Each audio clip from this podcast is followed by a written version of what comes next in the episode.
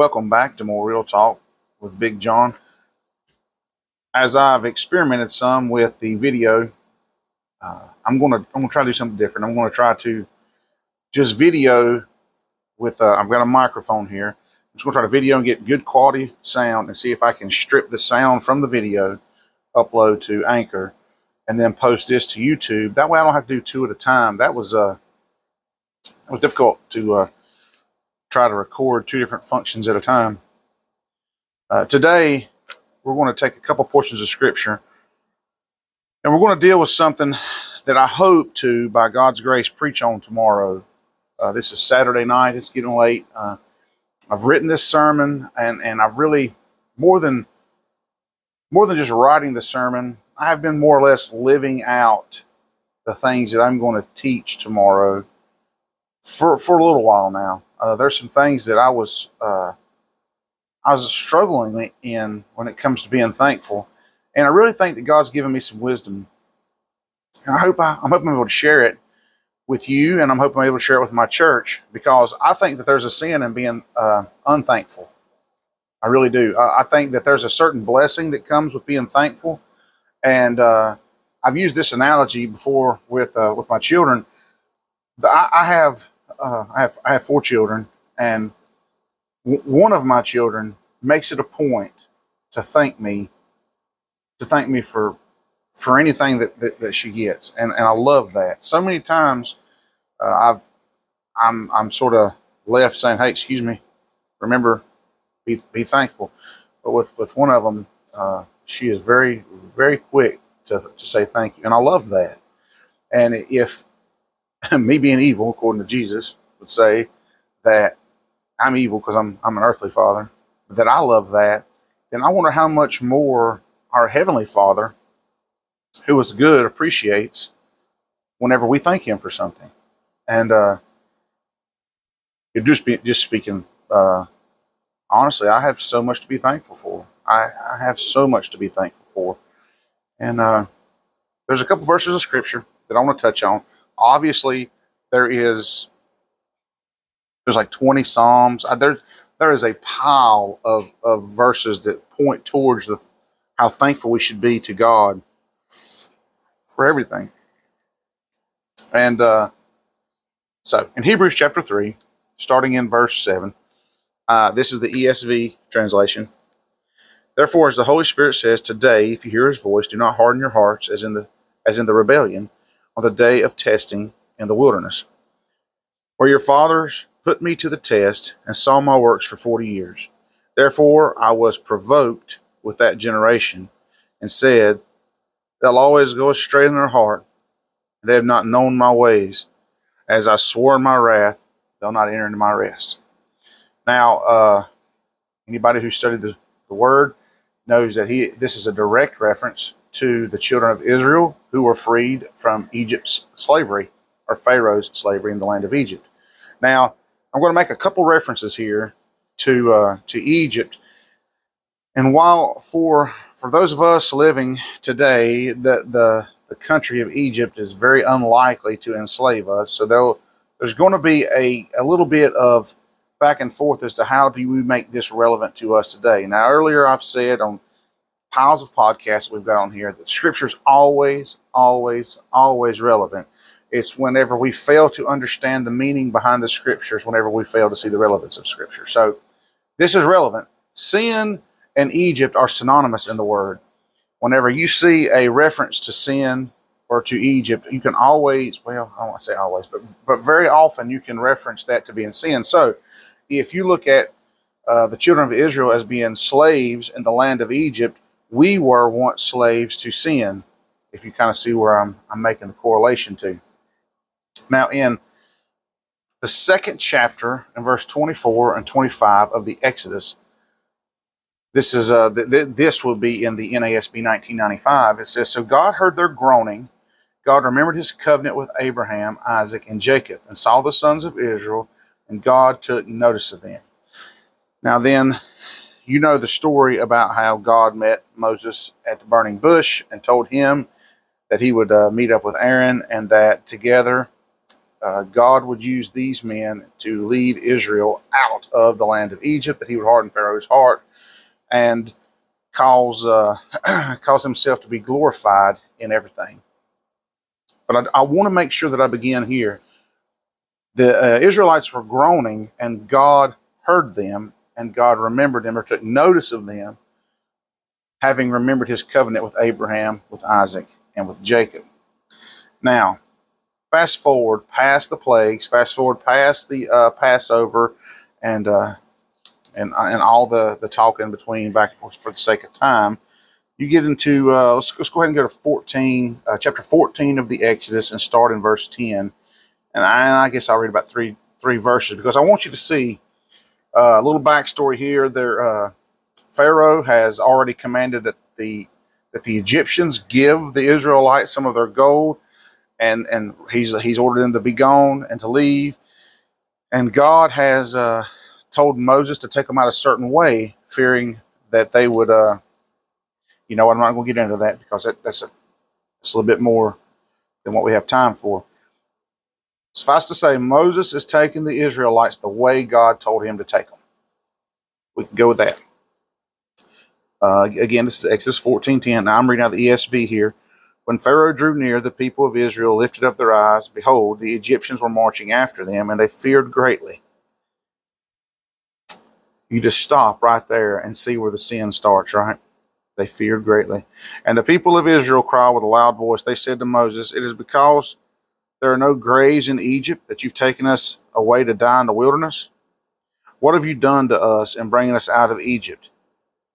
Is not this what, what we said to you in Egypt, Leave us alone that we may serve the Egyptians. For it would have been better for us to serve the Egyptians than to die in the wilderness. Verse 24 of chapter 2. Their groanings God remembered. They were complaining when they were slaves, and now that they're free, and there appears to be uh, some friction between them and their uh, oppressors. You know, me just go ahead and tell you the spiritual applications of this. As as the church, whenever we start to uh, see sinners saved and begin to make disciples out of them, the enemy is going to take notice of that and he is going to press and pursue. We got to make sure we don't do the same thing they're doing. We just leave it alone. If we just left it alone, it'd all been okay. No, no that they didn't want to stay in Egypt when they were in Egypt, and now that they're on the run, and it looks like there's going to actually be some hard times coming their way, and whenever they're in freedom, no safety net of Pharaoh or whatever they want to call it. I don't want to get into too much of a different lesson for another day, but but now they're like, well, this is what you done to us, Moses. You brought us out here to die just because there wasn't enough room for us in Egypt to die. They really were disrespectful to Moses. More than that, they were disrespectful to God, and in so they sinned. So, uh, so, man, there's so much here. I'd love to, I love to take this a little bit further and go into it a little bit deeper. But for the sake of time, I always try to keep my podcast short. But I, it's sad to say that this is not the first time this happens with Israel. Israel, on more than one occasion, shows that they weren't thankful for what God had done for them, that they were unthankful, or at least completely uh, absence of any of any amount of thankfulness towards God for the things that He had done for them. And in doing so, they sinned so much so that God was angry enough to where He didn't allow any of them over the age of 20 to go into the promised land save Joshua and Caleb. That's very important that you remember that. There was a great deal of wrath shed on them. They all had to die in the wilderness. Even Moses dies without being able to enter into a promised land. Again, except for Joshua and Caleb, everybody under the age of 20, God did not include into that prohibition from going into there. But there is some things that we need to take stock in and take notice of in this and apply it to our life so that we don't fall into the same trap of unthankfulness. Again, I have fallen into this trap multitudes of times. And uh, having repented of it, this being a step of my repentance, in that I am trying my best to see if I can teach transgressors the error of their ways. There's a couple things here. One, let's take stock on what you got. So many times the temptation to look at what someone else has is strong. This is one reason why it is one of the uh, Ten Commandments that we shouldn't be coveting our neighbor's things. I mean, the, the temptation to want what somebody else has is so strong that we have an entire culture of it called keeping up with the Joneses. It's ridiculous. There's there's this idea that the grass is always greener in somebody else's yard, that somebody's house is always bigger, cleaner, somebody's car is faster, somebody's motorcycle is prettier, whatever. We need to be thankful for what we do have. There is nothing wrong with having something nice, and there's nothing wrong with not being able to have nothing nice. We need to be thankful in what we have. God can take anything away from us. If God can take anything away from us at any time if He so chooses. One of the things when I went on my Dominican Republican trip, Dominican Republican, Dominican Republic trip, was I saw so many smiles while I was down there, but I saw so much poverty at the same time. I, I watched uh, guys who had no running water, they had no indoor plumbing. Obviously, they had no running water, so had no indoor plumbing. They had no kitchens. Open up their home to strangers and welcome them in, and whatever they did have, they shared, and that was it was beautiful, really. I mean, it really was, and, and they weren't all Christian. Uh, many of them we were there were Christian, but there were so many that were so thankful.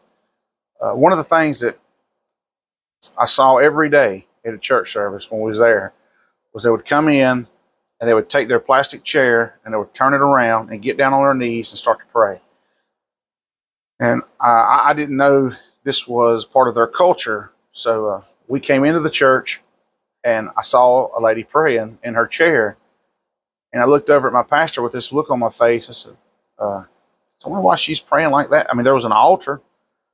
In our culture, we, you know, in my church, first thing I do typically before services, I go to the altar and try to pray. And he said, she's probably thank, thanking God for all the things she has. Man, it just it just hit me hit me so hard because I had been so ungrateful for. I mean, I was able to, to get on an airplane and fly to a different country, and I was I was I was aggravated there wasn't uh, running water. Be thankful of what you have, and really be thankful for what you've got. Don't don't give God lip service and say, Lord, thank you for my many blessings, and let that be the end of it. But but seriously, sit down one day when you're praying and start to call it out and thank God for the things that He's given you. Uh, I think about the parable of the uh, unjust servant or the worthless servant, the one who buried his talent. Don't don't bury your talent. Don't don't don't overlook the blessings in your life. Take notice of them. Uh, be careful who you let in your life. This is the second thing I can think of. Be careful who you let in your life. There were 12 spies that went into the land of Canaan. 10 of them had a bad report, and they chose to push the bad report and they caused morale to become so bad that the people didn't believe God could actually do what the other two spies said that they could do. Joshua and Caleb said, Look, don't believe this toxic news. We can do it.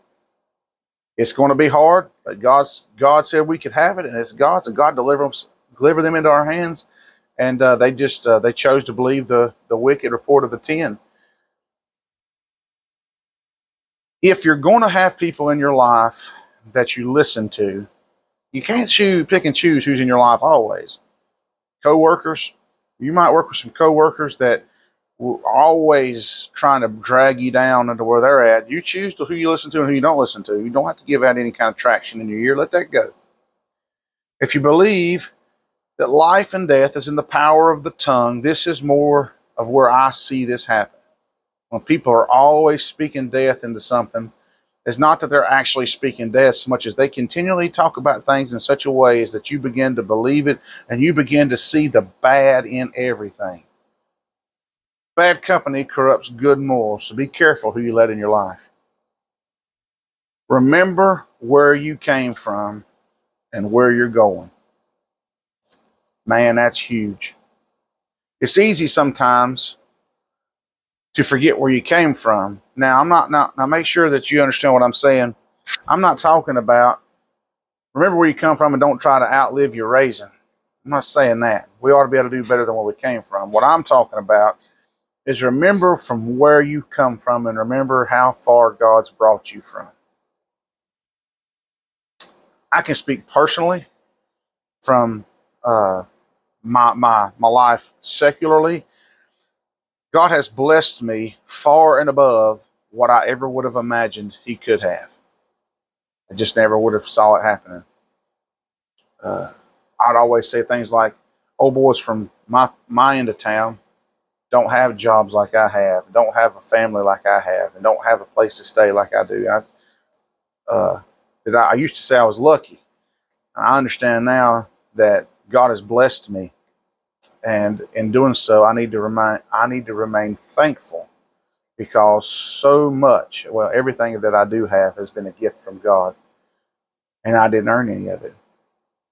And you need to remember where you're going. You need to weigh out your struggles while you're here on this earth against the glory that will be revealed in us. In Romans 8 18, I believe it is, Brother Paul says, For I reckon that the sufferings of this world are not worthy to be compared with the glory that shall be revealed in us.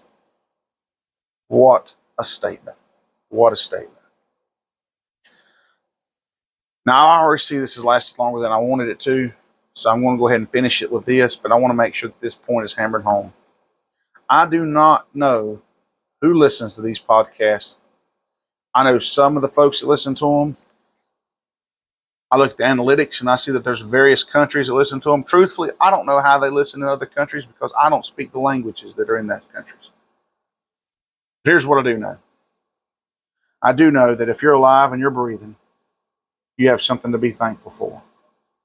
If Brother Paul can say in Philippians that he's been content with nothing to eat and with plenty to eat, being content with being free and being in, in chains, we have something we can be thankful for. And if you have it, or if you don't, be thankful for it. Bless God in it. Glorify God in it.